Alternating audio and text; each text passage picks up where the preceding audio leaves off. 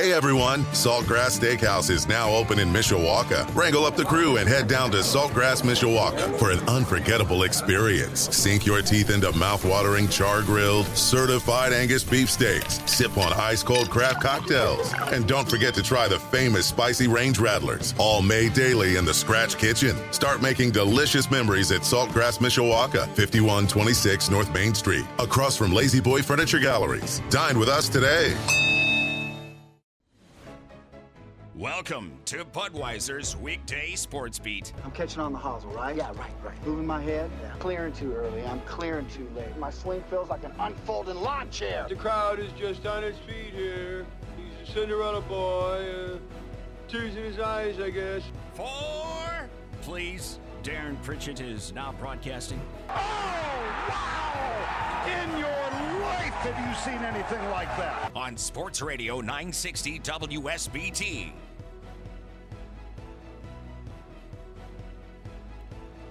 And a pleasant good afternoon, everyone. Welcome to Budweiser's weekday sports beat on the home of the Fighting Irish of Notre Dame, Sports Radio 960 WSBT, your home for every Irish football game this fall, and of course, every postseason game they play as well.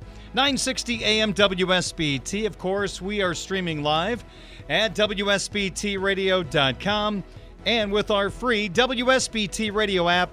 The app is free to get. Just go to the iTunes or Google Play stores, search WSBT Radio with the app. You can listen to us live, or the podcasts are available to listen to whenever you would like. My name is Darren Pritchett. Great to have you on board for this installment of Budweiser's Weekday Sports Beat on this Tuesday, July the 5th of 2022.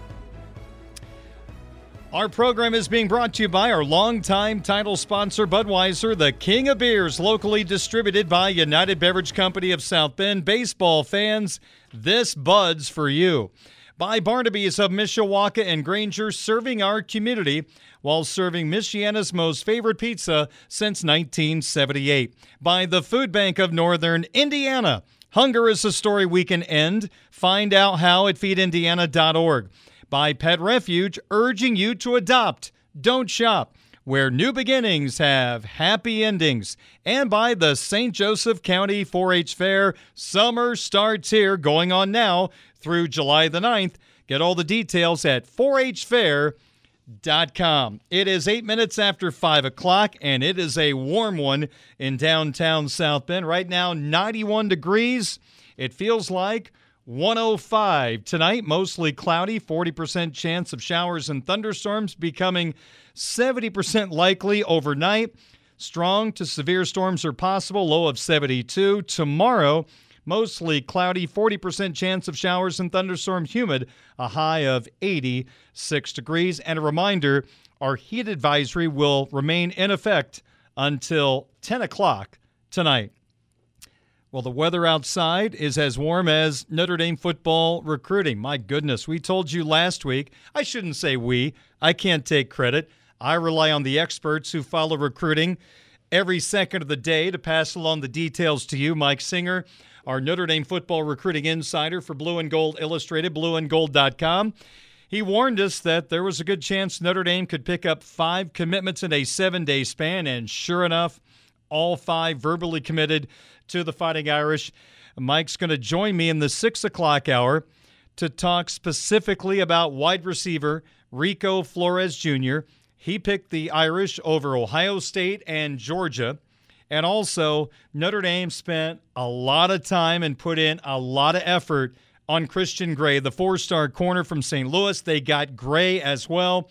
Two four star corners in one week, and the Irish 2003 class is still number one in the country. In fact, they widened their lead on Ohio State with the week that they had. So 19 commitments now for the Fighting Irish in the 23 class, number one class. And hey, we're early on in the 24 cycle, but the Irish are number one as well in 2024. So the former coach used to talk about we need to be a top five recruiting program. Well, it's happening now. Marcus Freeman and his staff, They are absolutely knocking it out of the park. One thing I do want to ask Mike in the six o'clock hour they've got this number one class. They are filling needs at wide receiver and corner, which were musts in this class. And they're not just getting guys, they're getting the guys that they wanted. But without a quarterback in the class, can it still be an elite class? That is something that some Irish fans are talking about on social media, on message boards, which you got to be careful, but they bring up a point. Can you have an elite class without a quarterback in it? Right now, Notre Dame doesn't have a quarterback in the 23 class. They were hoping it was going to be Dante Moore. Doesn't look like that's going to happen. He is leaning toward the Oregon Ducks. Meanwhile, the Irish, of course, a few weeks ago got CJ Carr, the four star out of Michigan in the 24 class. Now, there's a chance he could reclassify. He's an older kid and become a part of the 23 class. Doesn't sound like it's going to happen, but it's at least something that was talked about. So I'll ask Mike about can you have that elite 23 class without a quarterback? I think you can, but many people think differently. So we'll ask Mike about that and more coming up when he joins me in about 50 minutes to start the 6 o'clock hour here on Sports Radio 960 WSBT. On the program this evening, also in our next segment, our Twitter question of the day. We'll talk some White Sox and Twins later on this hour. We had a live program yesterday on the 4th of July, but I saved the My 5 question of the day for today, and that is who had the best weekend last weekend? And a former Notre Dame football player showed up in my top five. I'll tell you who that was coming up in just a little bit. Our sports wagering segment is on the way in just a little bit here on WSBT Radio. So hope you'll stick around. No South Bend Cubs baseball tonight. The Cubbies played last night on the 4th of July. In minor league baseball now, Mondays are off days. Everybody plays six game series, Tuesday through Sunday, with the exception of this week, with Monday being the 4th of July. Hey, baseball's about making money. Minor league teams want to play on the 4th of July. Big crowds. So South Bend played last night against Wisconsin and lost. So the two teams will take their off day today. Then they'll be back at it on Wednesday, tomorrow night, 7.05 here on WSBT Radio. I heard this Sunday. I should have wrote it down because sure enough, I can't remember the exact details. But someone made a really good point that on New Year's Day, the NHL grabs a lot of eyeballs by the Winter Classic taking place, a unique event. And with some of the major college bowl games not on New Year's Day, the NHL takes advantage. They have a really good day on New Year's Day the NBA has owned Christmas Day. I mean, they start playing, what, at 11 o'clock in the morning and wrap up with the West Coast game. And now the NFL is trying to take a bite into that by playing on Christmas Day. But different sports take advantage of certain parts of the year or a holiday or a certain day. Major League Baseball should own the 4th of July. That should be their Winter Classic January 1st NHL Day. That should be a day in which they emphasize their game. Why? Nothing else is happening. I shouldn't say everything else.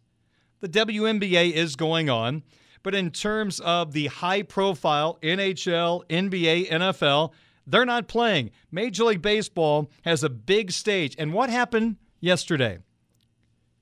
The Philadelphia Phillies play in a city with the Liberty Bell, kind of an important city for our patriotic nation, they didn't play yesterday. How do you not have a game in Philadelphia? How do you not have a game in Boston, New York on the 4th of July? And this is the part I can't remember because I was watching the Phillies Cardinals broadcast. I had the Phillies broadcast on, and they mentioned it's the first time the Phillies had not played on the 4th of July. It was something like 80 or 90 years. Major League Baseball does the worst job of marketing themselves. They don't market their players the greatest. They're trying to get better at that.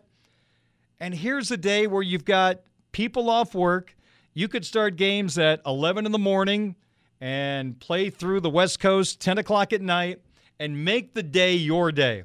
And yet there were several teams that were off on the 4th of July. What owner would not want their product playing on the 4th of July? That's when you get a big crowd. The A's had their biggest crowd of the year. Now, granted, it was 24,000, but it was their biggest crowd of the year because it was the 4th of July. Major League Baseball falls asleep. They're more worried about counting how many times the catcher and the pitching coach goes to the mound than doing the right thing on certain days, like the 4th of July. Make it your day. That's your day to shine. And they don't do it. How do you not have the Phillies playing at home on the 4th of July? The old tradition was the Reds played the first game every year, opening day. That's kind of went by the boards. How about starting a new tradition? Places like Boston and Philadelphia always host on the 4th of July. Maybe it's too simple. I don't know, but the Phillies not playing on the 4th of July seems very, very strange. So we'll talk more baseball later on in the program here on Sports Radio 960 WSBT. The first pitch and the first pitch of the night. And we are ready for the first pitch. Into the windup in his first offering. Just a bit outside. He tried the corner and missed.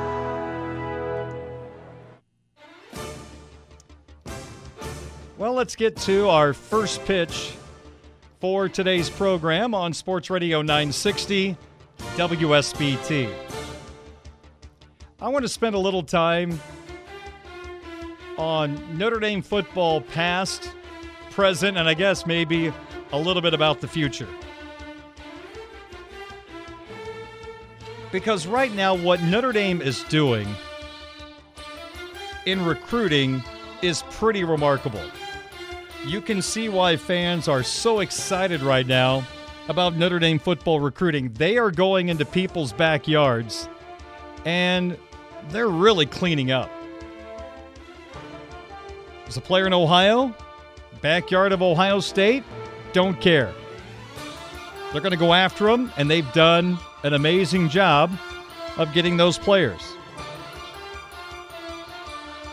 Go down to Florida. Yeah, Miami, Florida State, Florida are there. All the other SEC schools. Keon Keeley might be the best player in the class of 2023 that's not a quarterback. He's a part of the Notre Dame class right now. Irish are absolutely hitting it out of the park. Now let's backtrack. When Brian Kelly was the head coach of the Fighting Irish, he had a winning percentage of 739. That includes the 12 0 regular season in 2012 that has been wiped out of the record books by a horrible and dumb decision by the NCAA. I'm counting the wins. Don't care. it should be a part of his record. Brian Kelly came from Cincinnati and he took over a program that was in trouble. It needed help. It needed a lifeline. It was nowhere close to what we expect of Notre Dame football. And BK brought this program back to life. Along with that 739 winning percentage, that out of nowhere run to the BCS title game in 2012. What a magical season that was. It started in Europe with a victory over Navy and ended in Miami in the national championship game. They lost to Alabama. Alabama took control of that game early. But I think it showed Brian Kelly, it showed Notre Dame, it showed the fan base. They still had a gap to close between themselves and the elite of college football. But that was a really good Notre Dame football team that ended up being the second best in 2012. After 12 years, Brian Kelly decided, you know what? I need a new challenge. He left Notre Dame in December for LSU. Remember what Brian Kelly told the Associated Press, quote, "It's been awesome because you've got incredible facilities. You've got players that want to be great. I want to be in an environment where I have the resources to win a national championship." End quote. That was his thoughts on joining LSU. Now, Kelly told the AP that before he left, he had made several requests for additional resources and improvements at Notre Dame. What were some of the ideas he was pushing? Well, apparently, he wanted a chef dedicated to the football program. Also, wanted a new facility to replace the Gug, which currently houses the Notre Dame football team. It does not have a dining hall. Kelly's request for a new facility was not new. He said, quote, I mean, that's something that has been on the books since 2016, end quote. So Brian Kelly tried to point out that the reason why he couldn't take Notre Dame all the way to the top of the college football world, a lot of it had to do with the facilities, the practice facility, no chef, no dining hall. Marcus Freeman last week talked to Blue and Gold Illustrated. Blue and Gold Illustrated's Tyler Horka, Patrick Engel asked Freeman about some of these issues. Freeman's response There is nothing missing in this building to prevent us from winning a national championship. I'll say that. I believe that. End quote. The thing about BK I knew this before he arrived at Notre Dame. I was tipped off, and we saw it play out. Brian has to find something to point out for the reason why his team didn't do something. This go around, it's chefs and the appropriate dining halls, as well as a new football complex. I have a feeling chefs and dining halls are not preventing Brian Kelly from winning a national championship. Now, apparently the digs at LSU are off the chart good. Good for them, but I'll bet that LSU probably won't have a better record than Notre Dame this year because you know why? It comes down to players, scheme, coaches. And I would say Notre Dame might be more well suited to win this year than LSU. Now, if LSU has a better record, I have a feeling Brian Kelly will not be crediting the chefs in the dining hall. Just a hunch. So, what about recruiting? Remember when Brian thought Notre Dame should be recording top five recruiting classes? Well, he leaves. And what's Marcus Freeman done? Marcus and his staff have the number one recruiting class for 2023 and the number one recruiting class for 2024. I think that's what he wanted. And it's amazing what a head coach puts into recruiting, what you can get. Marcus Freeman told us from day one he is going to be heavily involved in recruiting from day one of the cycle, every day, throughout the cycle to the end. You get what you put into it. We all know BK, that was not one of his favorite things to do. Marcus Freeman is Captain America, Thor, Iron Man, all into one when it comes to recruiting, man. That guy is a machine saw some numbers that are very interesting. When you think about the 22 and 23 recruiting cycles, 35 of the 41 recruits committed or signed by Notre Dame ranked as four or five stars. That's an 85.3% blue chip ratio. The best two class combination for Brian Kelly when it comes to blue chip ratio 77.7%. At the end of his tenure, he was at 55%. Wonder what the excuse is this time. Now, I was told by a Cincinnati media member when Notre Dame hired Brian Kelly back in the day to watch out. He'll get testy. He'll get angry at the media sometimes for asking the wrong question or the right question. And if things aren't going well, somehow the media was going to be held to the fire by BK. Well, it didn't take long. Game three of his coaching tenure, 2010, the Irish in East Lansing taking on Michigan State. That particular night, the late, great Jeff Jeffers was under the weather early on in that season, and I was asked by the Notre Dame radio network to fill in as the sideline reporter. Did the first two games. Part of my responsibility was to interview Brian Kelly after the game. Things went well. Then we get to the Michigan State game. That was the game in which I think it was 7 7 at halftime. The Irish had moved the ball well offensively in the first half, but mistakes cost them points. They left points on the field. Second half was a scoring spree between the two teams. The Irish really got going offensively. Unfortunately, they couldn't stop Michigan State. And that was the game that went into overtime. That was the Little Giants play.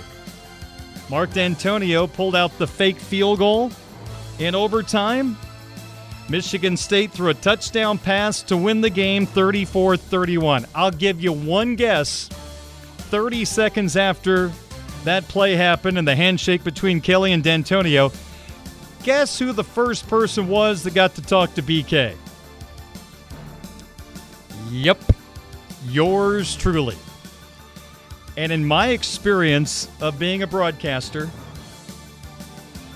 which, if you count my days in college, where in college I was covering St. Louis Cardinal games, interviewing opposing players, Cardinal players in the locker room, interviewed Ram players, Blue players. I mean, it was a great college experience to be in that market interviewing players like that. Always had great experiences, even after bad games. But this was a little different. BK was angry, and I could understand being angry. I might be awfully upset at my special teams coach at that time. And so I was in charge of asking Brian two or three questions. Don Criqui threw it down to me. I'm on the field with BK. And I just asked him, Coach, just your initial thoughts on the way this game wrapped up. And he gave a very well thought out answer on the fake field goal. I'm thinking if he's going to get ticked off, it would have been about that. But he was fine. So the next thing I did, I, I, talked about and formed a question in regard to the first half. Coach, you moved the football well, but only seven points on the board. What was your takeaway? And he didn't want to talk about the first half. His response, and I'm cleaning it up a little bit, not like he cursed. He's like, I know what game you're watching, but this game came down to one play and one play only, the fake field goal. So you must have been watching a different game this game came down to the field goal. I'm thinking, what the heck am I going to come back with now? There's no chance of saving this interview. So I came back with, but coach, in the second half, you moved the ball up and down the field. You scored, I think it was three touchdowns. Gave him a softball, a chance to kind of calm down the interview. And you know, he said something in regards, again, it came down to one play, and it was the fake field goal. And that was it. I basically could have said, Brian, the grass is green and the sky is blue. And he would have said, Hell no, Darren. The grass is purple and the sky is orange. He wasn't going to agree with anything I asked him. I'm not the type to ask a softball question like a lot of sideline reporters. I just can't do that. I felt like I asked constructive questions in a reasonable way. But he wasn't having it. And he buried me. So, this is what most people, actually, everybody in the listening audience doesn't know. I send it back to Criqui. Criqui goes to break, and Criqui absolutely reams me because I can hear him in the headset off the air. He is crushing me. He calls it the worst interview he's ever been a part of. well, Don, I don't think you've ever listened to yourself because you sucked for most of your career, but that's all right. That's a different story. So that led to an interesting next week, and Notre Dame lost the next game, I think, to Stanford. And I had to interview Brian again, and Brian was absolutely great about the interview. We went on professionally and had a great conversation, even in a loss. So it was a good learning experience for me. I looked at myself to say, okay, what could I have done better?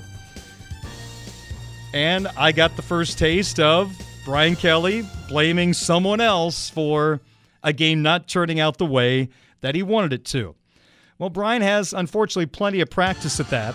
And I got to be honest with you, even after that, I was always very supportive of Brian Kelly. 2016, I could have had a grudge after that incident. Never had one. We interviewed him all the time.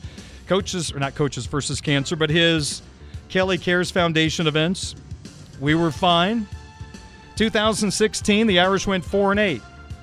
I could have buried him. He was an easy target. I believed in him. I wanted Notre Dame to keep him.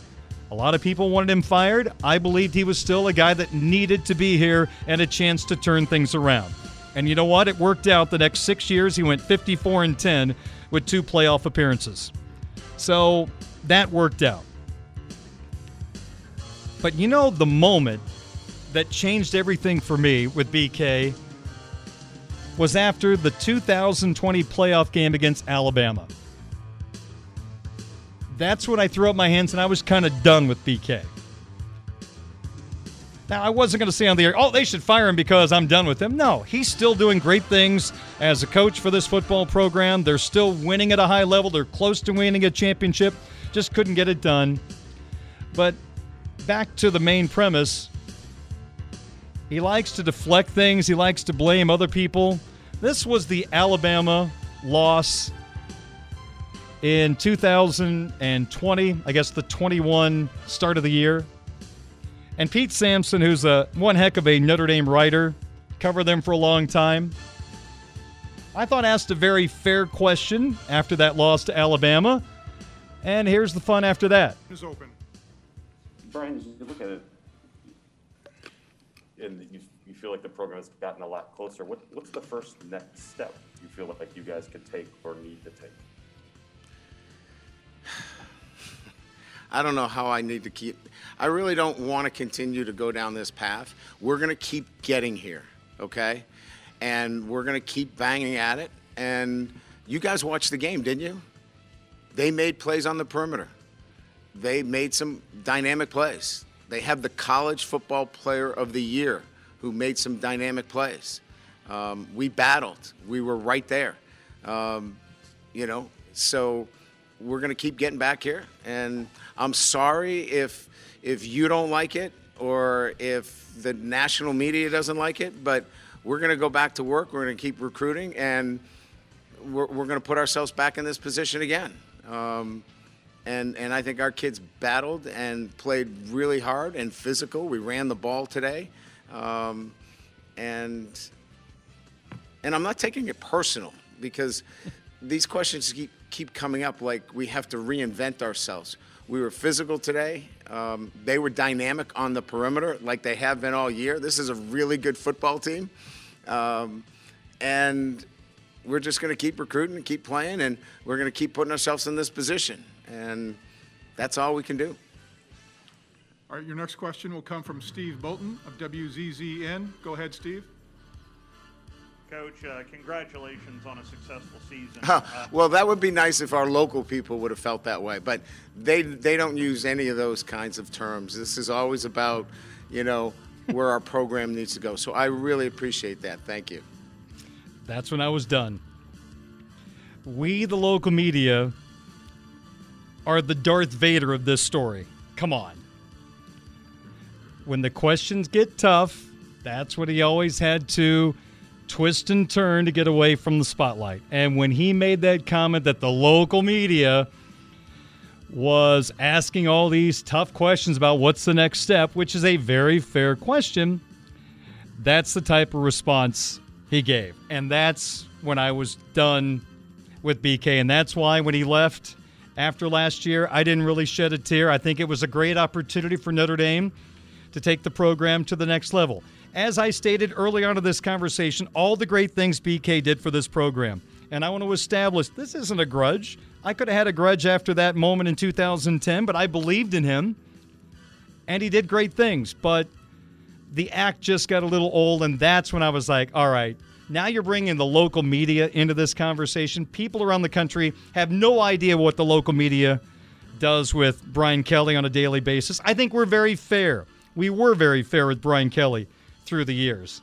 Kind of threw us under the bus. That's when I'm like, all right, I'm done. And I remember sitting at a restaurant in South Bend watching Notre Dame hammer Stanford to wrap up the season last year and sitting with my fiance. I said, Brian looks bored. He looks so uninterested on the sideline. Even in blowouts, he didn't look like that through the years. Now I look back, probably the LSU deal was done at that particular point, and he was just kind of riding the coattails of the final moments of his Notre Dame coaching tenure. I'm just looking forward to see who Brian's going to blame next because LSU has a history of doing great things recruiting in the fertile state of Louisiana. I mean, they get elite kids out of their state. As of right now, the top 10 kids in the state of Louisiana, LSU has one commitment out of those 10. That doesn't happen at LSU. I wonder what the reason is. Do you have any guess for those that followed Notre Dame football recruiting through the years? I think we all know that sometimes you get out of recruiting what your head coach puts into it.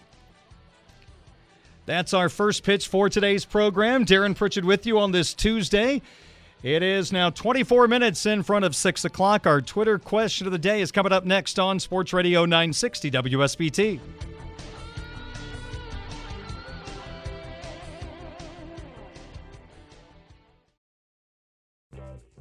This is the Budweiser's weekday sports beat Twitter question of the day from Sports Radio 960 WSBT. 91 degrees at 541 on this Tuesday evening. Darren Pritchett with you on Budweiser's weekday sports beat. Let's get to our sports beat Twitter question of the day. I post a question every weekday on my Twitter account at 960 SportsBeat. On the 4th of July yesterday, we kind of took a turn from the normal type of question that I would throw out to you, the listener. Here's what we went with on the 4th of July How many hot dogs could you eat in the 10 minutes given to the participants of the Nathan's Hot Dog Eating Contest? Playing by their rules, you have to eat the hot dog, you have to eat the bun. If there is the reversal of fortune, aka you throw up the hot dogs, you are disqualified. So, how many could you eat in that 10 minute window? Here are the four choices one to two, three to four, five to seven, or eight or more. I didn't figure I should go any higher than eight. I mean, professional eaters, they get into the 30s, the 40s, the 50s. Joey Chestnut, what had 76 last year. I didn't think there was any use going into double digits, but maybe I was wrong. Here's how the voting turned out. In last place in the voting, in that 10 minute window to eat hot dogs, 7.8% said they could eat eight or more. I'd like to challenge those individuals to do it. Send me a video. I want to see you do it. Oof. Third place in the voting, 1 to 2 got 18.6% of the vote. I mean, you can eat a hot dog in five minutes. That gets you 2 and 10. I'm surprised that got as much support as it did. Second place in the voting. How about five to seven hot dogs in a 10 minute window? That got 29.4% of the vote. And my vote would have gone to the one that was the winner. First place in the voting in that 10 minute window in the Nathan's hot dog eating contest. The winning vote was three to four hot dogs. That got 43.1% of the vote. I don't know how you soak the hot dog bun in water. Now, I know that's the easiest way to eat it, it goes down easier, but I can't eat like soggy cereal. I can't imagine eating soggy bread. That just does not sound appetizing, but it's not about what's appetizing in a hot dog eating contest. It's stuff your face and do it as easily as possible. So thanks for voting in yesterday's question. Today's question has really blown up. I don't know if we've had a bigger response to a question since we started doing this on Sports Beat AM last summer. So here's what we have for today. This is totally hypothetical. There's a lot of if, ands, and buts in this question, so bear with me. If Notre Dame and Stanford were to join the Big Ten, and if the conference would create something like the ACC has, three annual rivalry games, of the four choices I'm going to give you, as a Notre Dame fan, what would you be most in favor of? So these would be the annual opponents of Notre Dame. That means each and every year you'd play these three teams no matter what, everything else would rotate. Here are your four choices USC, Michigan, and Purdue. You get three rivalries through the years, all in one big lump there. Choice number two, another trifecta of longtime rivals USC, Michigan, and Michigan State. Choice number three USC, Michigan State, and Stanford. And the fourth choice USC, Purdue, and Stanford. Now, I put USC in all four choices because there was a report that the plan was to keep the Notre Dame USC rivalry going. Now, if they're both in the Big Ten, that'll be easy. If Notre Dame does not go to the Big Ten, you can still use that as a non conference game for USC, and we'll see where Notre Dame ends up. ACC independent, but it's doable. Then I kind of used Michigan, Michigan State, Purdue, and Stanford, mixed them up in these choices, trying to find a good combination. And right now, looking at the early voting, the USC Michigan Stanford combination is just a little bit out in front. I figured some combination of USC Michigan would win this vote, and right now, that is winning but I wasn't quite sure what the choice would be for the third team in this hypothetical situation. So, again, you can vote right now at 960 SportsBeat on Twitter if Notre Dame and Stanford were both to join the Big Ten, and if the conference goes to something like the ACC has created, three annual rivalry games of these four accommodations, which would you be most in favor of? USC, Michigan, Purdue, USC, Michigan, Michigan State, USC, Michigan, Stanford, or USC, Purdue, and Stanford. We would love to get your vote, and we will pass along the results on tomorrow's Budweiser's Weekday Sports Beat, and we'll have a brand new question for you on tomorrow's program. So thanks for bearing with me on this very hypothetical question. 547 is our time. This is Sports Beat on Sports Radio 960 WSBT. One question, five answers. This is the My Five Questions of the Day on Sports Radio 960 WSBT. Darren Pritchett at 551. Now, we did not have a My 5 on yesterday's live program on the 4th of July, so we're going to use the Tuesday time slot to get to our normal Monday My 5 question of the day.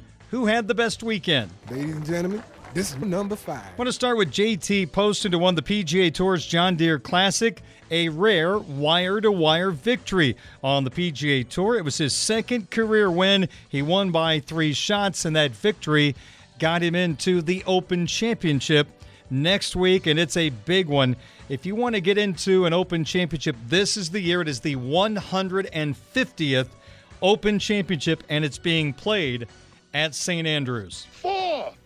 Number four is a former Notre Dame football player. Do you remember running back Dexter Williams?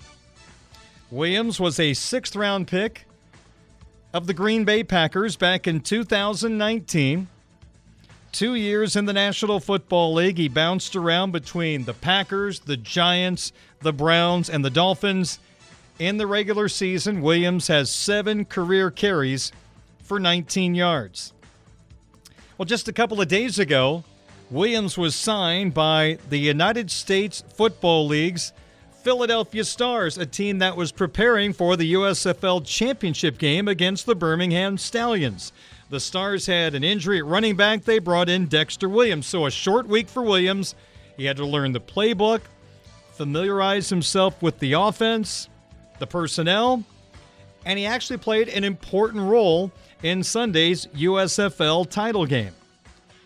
Williams ended up with eight carries for 29 yards, plus four receptions for 73 yards. So, in a short week, a week ago before the game, he had never seen the playbook. He had 12 touches in the title game for 102 total yards. And the Stars almost upset the Stallions. Birmingham got a late fourth quarter touchdown to pull out the victory, then a defensive touchdown helped him out. Williams came up short in that bid to win a championship, but he might have put himself back on the NFL radar with that particular performance. okay, okay. Uh, number three. Who had the best weekend? Let's go with the Houston Astros pitching staff. They struck out Los Angeles Angels hitters 20 times on Sunday, tying a major league record. And they also set a Major League Baseball record for 38 strikeouts in a three game series when none of the games had gone into extra innings. That is the most strikeouts ever in a three game series where all three games went nine innings. Mike Trout, the best player of the current generation, Angels outfielder, he went 0 for 11 with nine strikeouts against the Astros pitching. That says a lot. Number two. Got to go with Nolan Arenado, hit for the cycle for the second time in his career on Friday in Philadelphia, and then was a part of history as the Cardinals hit back to back to back to back home runs Saturday in Philadelphia in the first inning.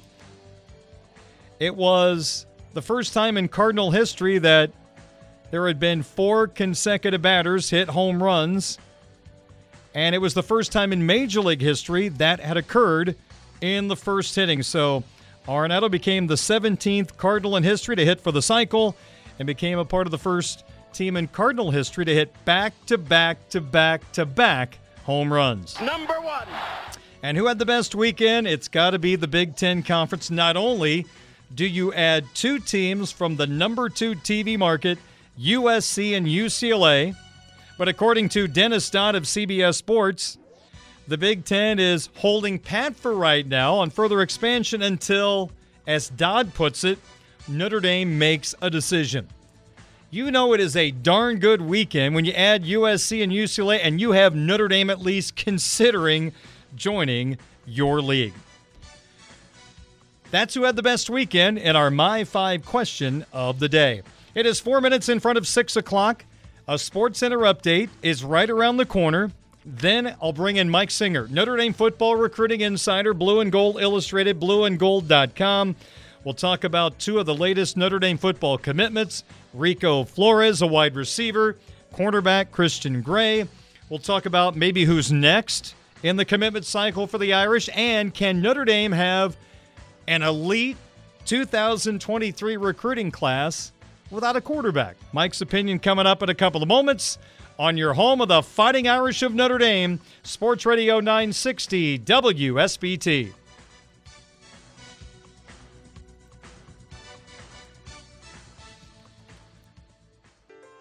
Welcome to Budweiser's weekday sports beat on Sports Radio 960 WSBT. Highlight reel won by Williams. Down the sideline, Williams. Chased by Gamble. 20, 10. What a run! Touchdown! Spectacular run! Here's the fake. Meyer looking. Meyer finding the other tight end. Irv Smith touchdown. Five five rocket touchdown. Irish. Here's your host, Darren Pritchett. Welcome back to Bud Day Sports Beat on Sports Radio 960 WSBT, streaming live at WSBTRadio.com and on the WSBT Radio app.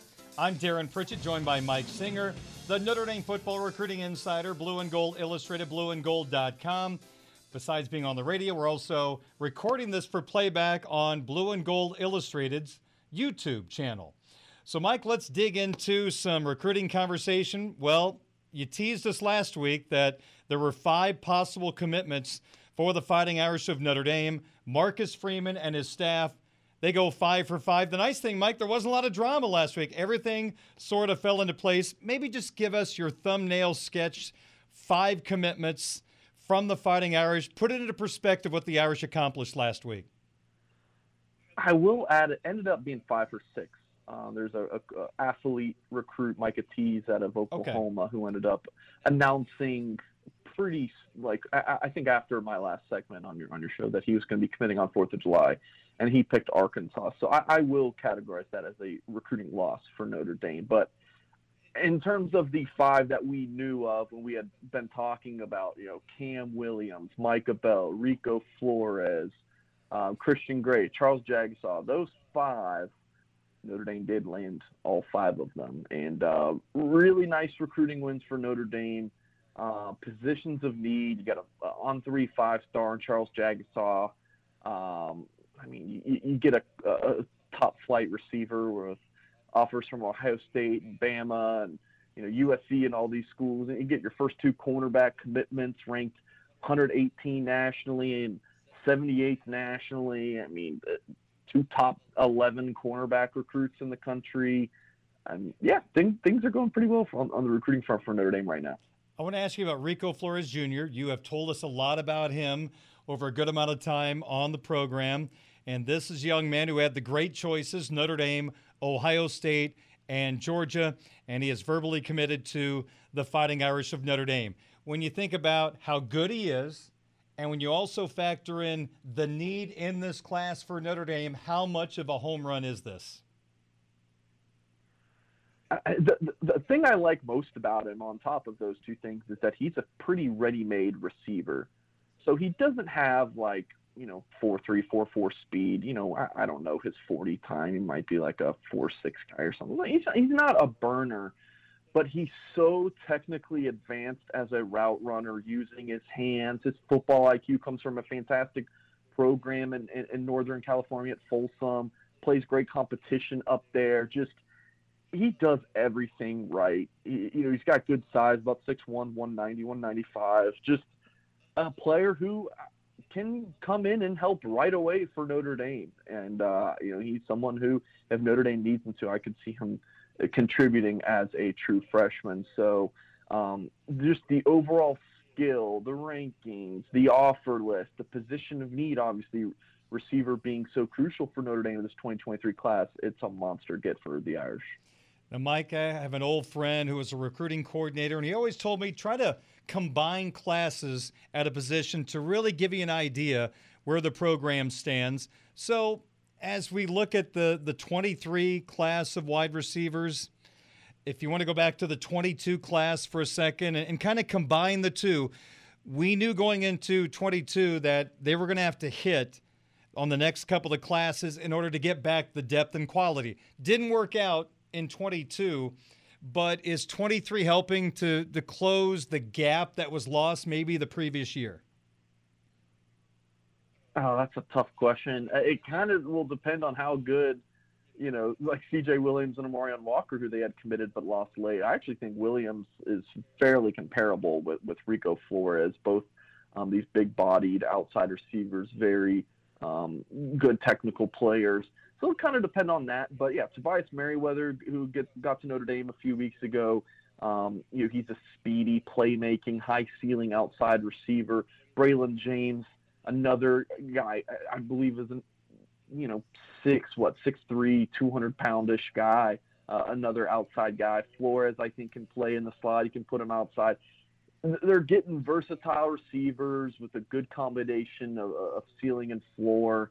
Um, yeah, I, I mean, receiver. I mean, again, you only signed one receiver in, in the 22 cycle, which was a, you know a flop. But the one you got in Merriweather um, was fantastic. You get Braylon James, you get Rico Flores, and Darren. I think that kind of moves us into our, our next the next discussion is who could join uh, Flores and James.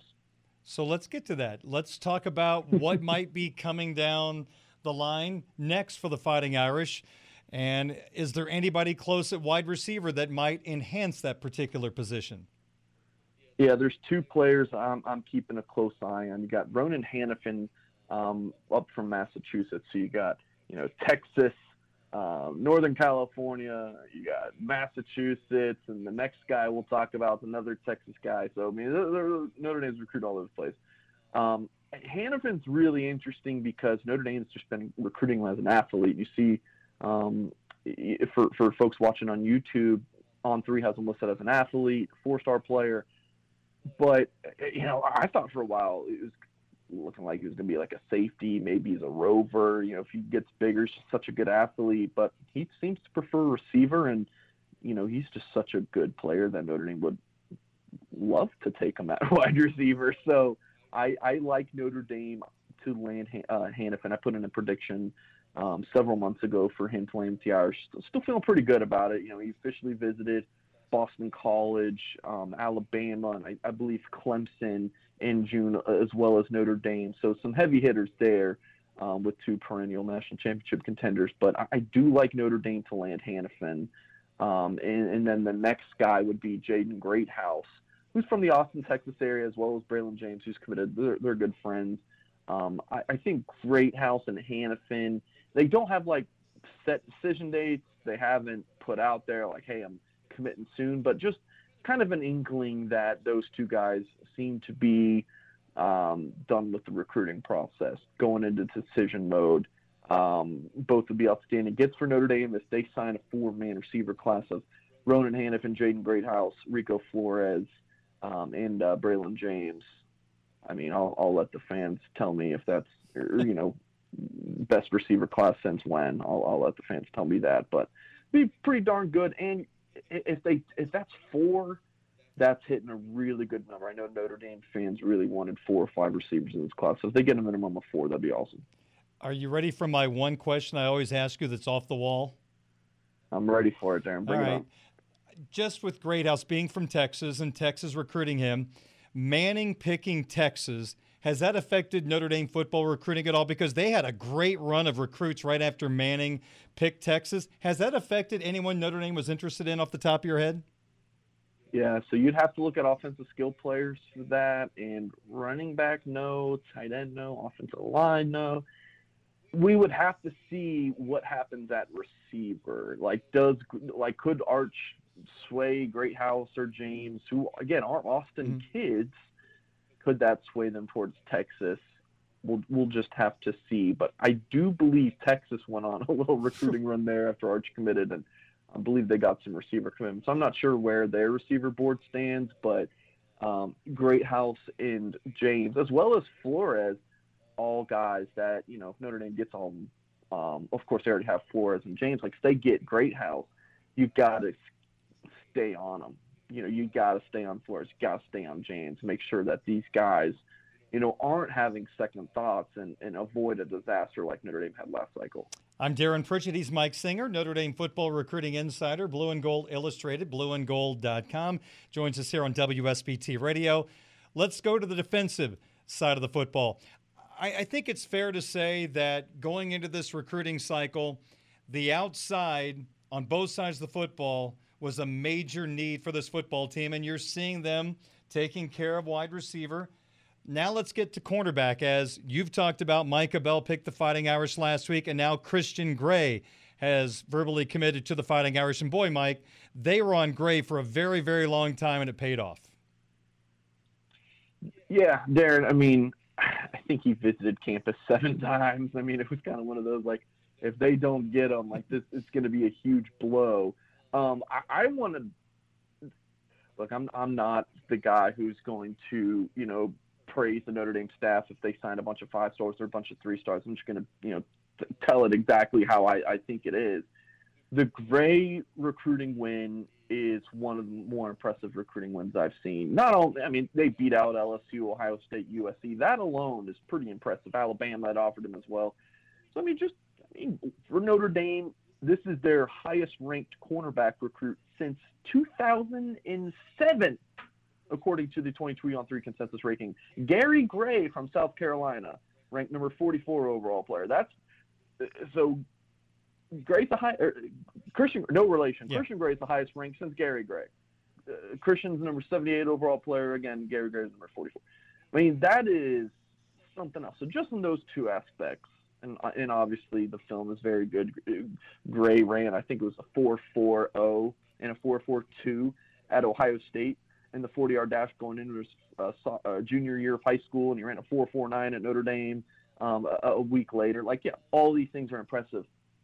But like when Christian Gray was in his freshman and sophomore year of high school, his high school head coach, um, Robert Steeples, played in, uh, you know, had a cup of coffee in the NFL as a cornerback um, for the Dallas Cowboys, played at Missouri. I mean, Steeples was Gray's mentor. These guys I, were very, very close. Steeples like a father figure to Christian Gray. Steeples ends up getting the LSU cornerbacks coach job uh, in late December. Then they offer Christian Gray, and you're thinking, I mean, that it's going to be tough for Notre Dame. I mean, the Irish have looked so good to land this young man for such a long time. I mean, could he really say no to his, I mean, like father figure mentor? You know how tough that would have been, and it's LSU. That's argument for DBU. I mean, it's a fantastic school that breeds defensive backs, and Notre Dame beats out LSU and Mike Mickens and Brian Kelly. I mean, that's a heck of a recruiting win. Uh, I'm gonna keep talking about that till I'm blue in the face. I mean, I don't know what Notre Dame did to get this guy, but I mean, it, it's an impressive, impressive recruiting win. I mean, wouldn't you say right now uh, the job that Mickens has done to turn around that cornerback room is pretty impressive? The talent he's brought in? To, to be seen, to, to be so? determined. To be determined. I mean, I, I mean, the 2021 class, Philip Riley, Ryan Barnes. Um, I know I'm forgetting someone. And then last cycle, Benjamin Morrison, Jaden Mickey, um, and, and then uh, Jaden Mickey, Jaden Bellamy. I mean, it's, it's very much to be determined. Okay. Michael Bell, Christian Gray, I think are, are, are fantastic hits, but yeah, I'm not. I don't have a super strong opinion yet either way because we just don't know. I mean, that 2021 DB class, I think they signed five. Two have already out, or two already already left the program. Barnes, uh, I'm I'm forgetting somebody. Barnes, Riley, and then there's another that I, is still there, but yeah, yeah I, I don't. I- I think the jury's still out.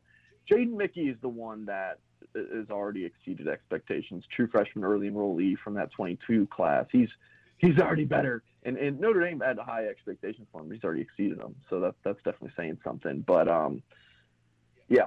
Um, so yeah, m- long way to say jur- jury's still out for Okay. me personally um, on cornerback recruiting. Fair enough. So five commitments last week. So of course we're going to be greedy, Mike. Are we close to another commitment in the 23 or 24 class? Yeah, Darren. So, you know, N- Notre Dame brings in guys in like March and April, and then you see a wave of like late April to into May commitments, and then you have these June official visitors, and then we just saw a wave of late June, early July commitments. I still think we're we're kind of in the tail end of this commitment wave. I think there's going to be a couple more um, before the end of the summer. I'd personally probably put the over under at like two and a half. Um, I think that there's still more to come. How many, obviously, to be determined. We talked about Hannafin and Greathouse. I think the Irish are in pretty good shape there. I think there could be, a, you know, I wouldn't be surprised to see another new offer or two this summer in the 2023 class as well. Look, Notre Dame wants to have a high majority of this 23 class wrapped up by the start of the season. I don't know, maybe 85, 90 percent. That that's kind of their goal. Um, so I, I, I think we're definitely going to see some some more fireworks this month. Okay, so with the 23 class, it's number one in the country. Yep. And yet there's a small base of the fans that are awfully concerned that there isn't a quarterback in the 23 class. Can you have an elite, great class without a quarterback in it? Well, first, just address quarterback recruiting. Still kind of in a, a waiting stage. I'm digging on that this week to see what Notre Dame does. Like, I don't think they've completely given up on Dante Moore, but it just does feel like the writing's on the wall that he's going to end up elsewhere. So we'll see what Notre Dame does. I think all options are on the table, at least from, from what I had heard. Um, so, but in terms of can they sign a great class? I mean, look, I- it, I, I still want to know if they're going to sign somebody in this class. That that'll be a, a, a big determining factor um, on, on part of my thought on this class, at least. But look, if they if they ended up skipping it or they take some three star no one's really excited about, like this still can be an elite class. Because look, folks, um, when Notre Dame puts out a team on the field, you got players in the 2019 class, the 2020 class, 2021, 2022. It's not one class. So that's why I kind of I cringe a little bit when I see folks talking this class is going to bring us a national championship. No, it's not. No single class is going to. I mean, I guess maybe like Alabama's 2017 class is the exception because that class is crazy. You know, Mac Jones and um, you know Devonta Smith, that class. But for the most part, it, it's that's just not how this works. It's multiple classes you put together. So this class can help, you know, with Tyler Buchner or Steve Angeli or you know whoever at the quarterback position. You get pieces around them. It doesn't necessarily have to be the quarterbacks in the 2023 class. It's a, it's a group effort from multiple classes. It's not just one cycle. So I know that's kind of an elementary thought, but yeah. I still see people saying, "Oh, this is the class that's the national championship class." Like, no, it's not really how it works unless you're Alabama. Yeah. Uh, hey, there's a million things that go into a young man picking a school. So, having said that, I'm just speaking out loud. With all the chaos right now in college football, with USC and UCLA jumping to the Big Ten, and with all the reports, Notre Dame maybe considering all options, which I'm sure they are doing, everything seems to be on hold right now. Oregon and Washington reportedly asked the Big Ten about joining. They said, you know what? No, we're going to be on pause for right now. Again, I know there's a lot that goes into recruiting, but I just wonder if this is going to cause, for example, someone like Dante Moore to wait a little longer to see if Oregon's going to be in that secondary conference like the Pac 12, or if Oregon gets into the Big Ten, you're in one of the two super conferences. I know that's a lot right there, and kids have many reasons why they go to a school. I just wonder if that delays things even further because you want to get better, you want to get your NIL stuff. I get that, but it's also nice to win and play in big games.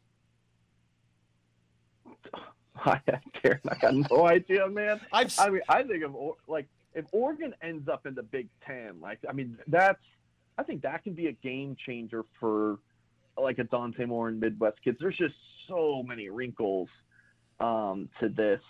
How this would affect Notre Dame recruiting, if they stay independent or not.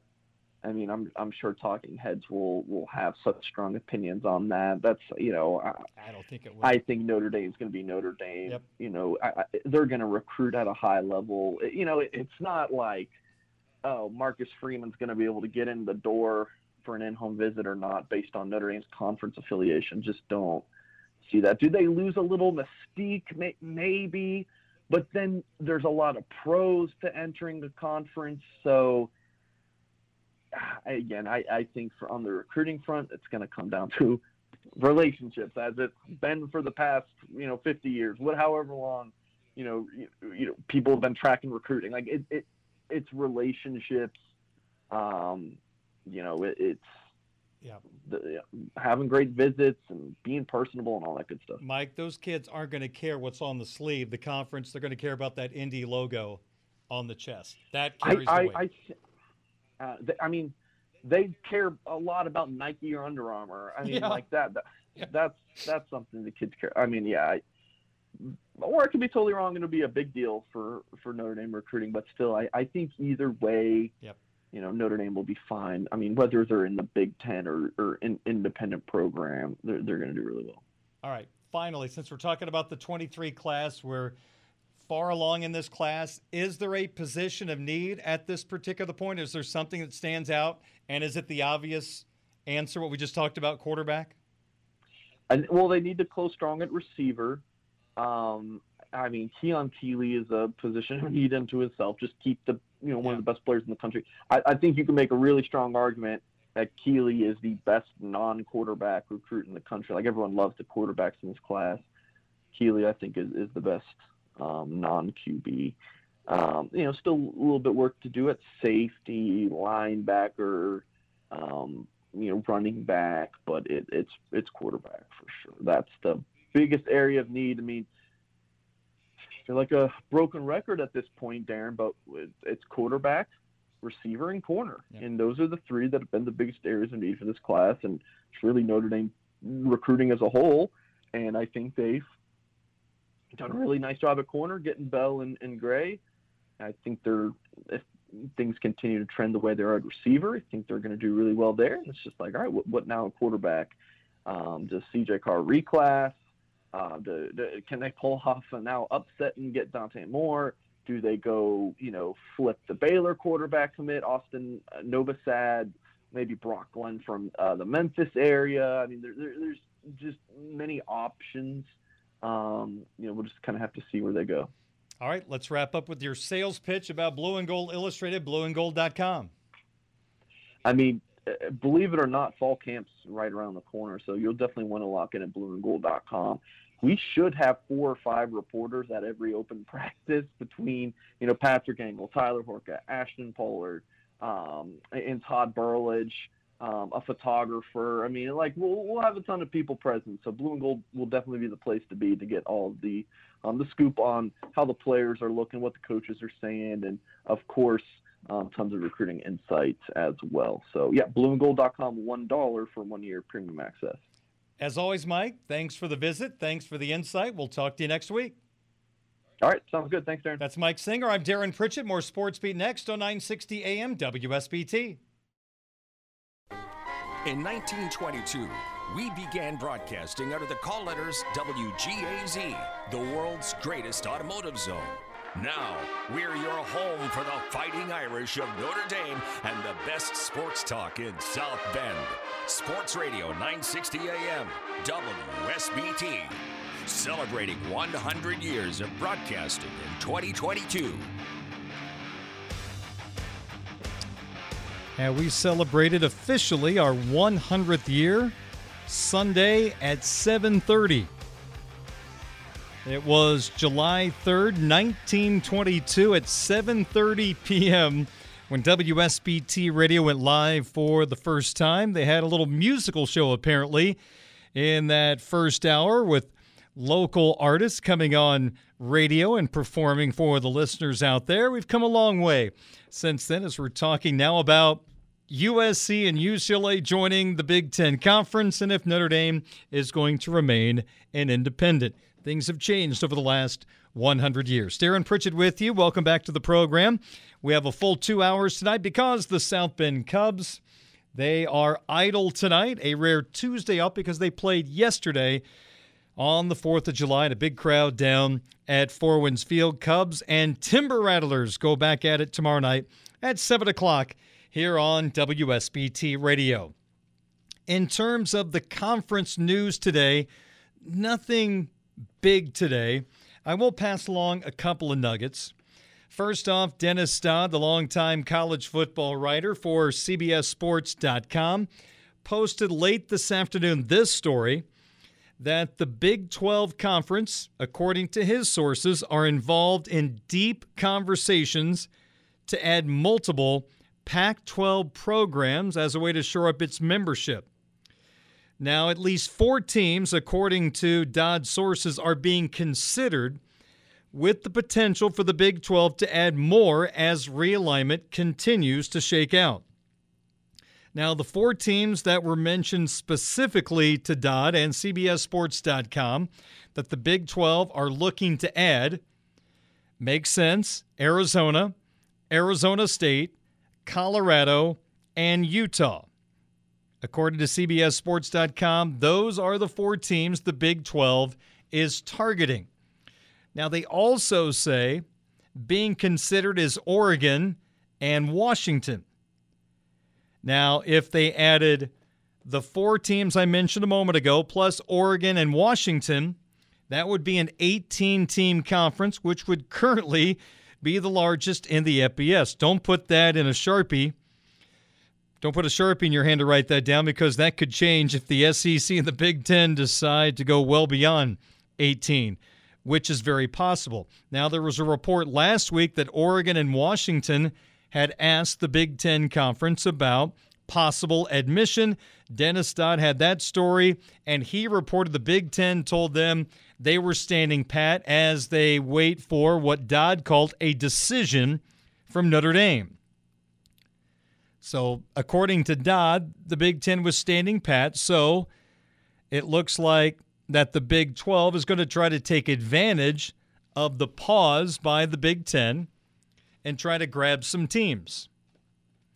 Now, there's also a report that, and this is not a surprise, this seems logical, that the Big 12 and the Pac 12 could combine in some form. That is a distinct possibility.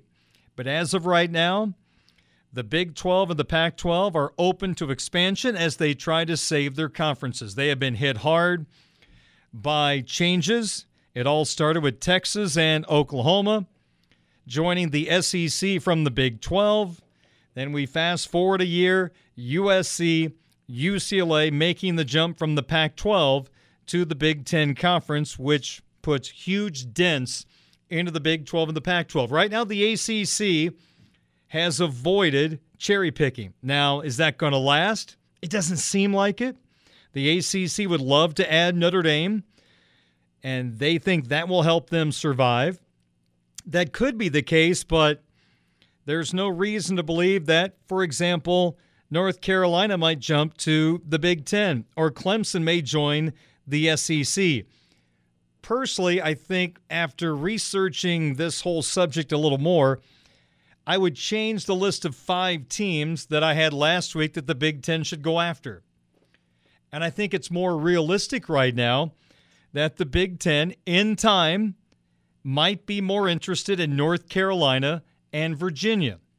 I say that because, first off, Carolina gives you the Charlotte market, that is a booming area. And North Carolina's academics match up more with the Big Ten than the SEC. I think we can say the same thing, obviously, about Notre Dame. They match up better with the Big Ten than the SEC. I think institutions like Carolina and Virginia make a lot of sense for the Big Ten. So let's just talk pure hypotheticals.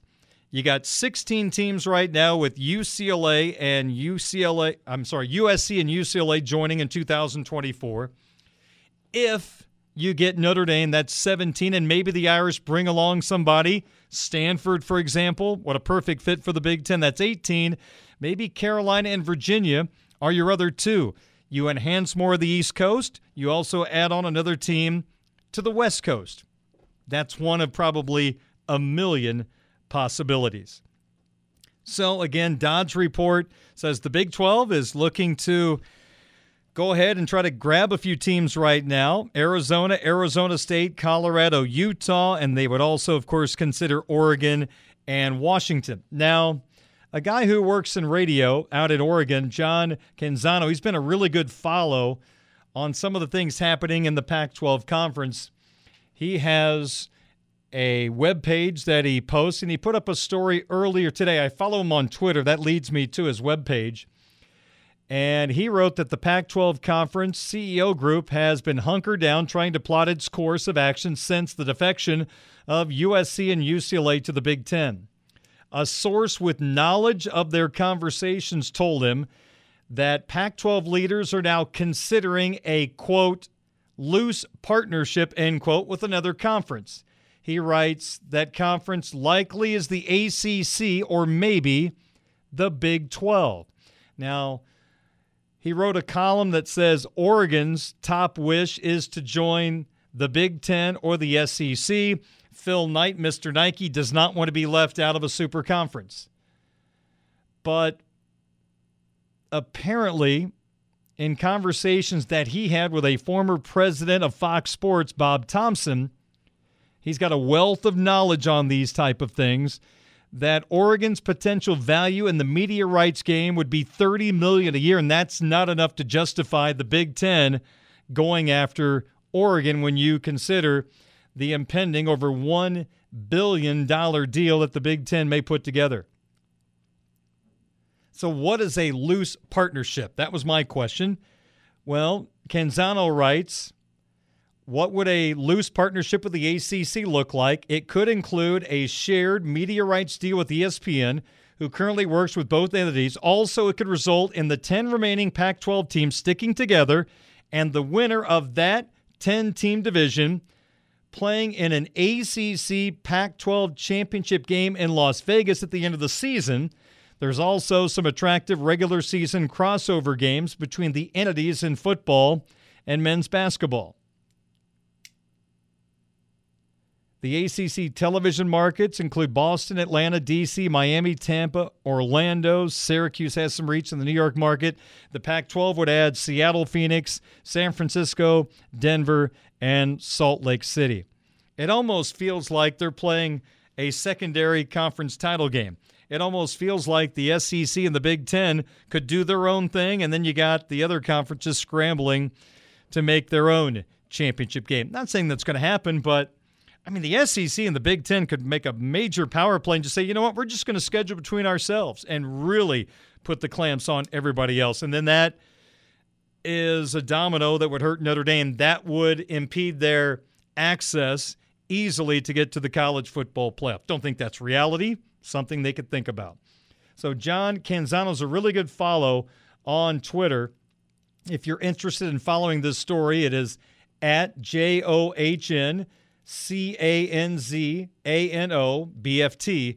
Really good follow to give you a Pac 12 perspective. 649 at WSBT. Hey everyone, Saltgrass Steakhouse is now open in Mishawaka. Wrangle up the crew and head down to Saltgrass Mishawaka for an unforgettable experience. Sink your teeth into mouth-watering char-grilled, certified Angus beef steaks. Sip on ice-cold craft cocktails. And don't forget to try the famous spicy range rattlers, all made daily in the Scratch Kitchen. Start making delicious memories at Saltgrass Mishawaka, 5126 North Main Street, across from La-Z-Boy Furniture Galleries. Dine with us today.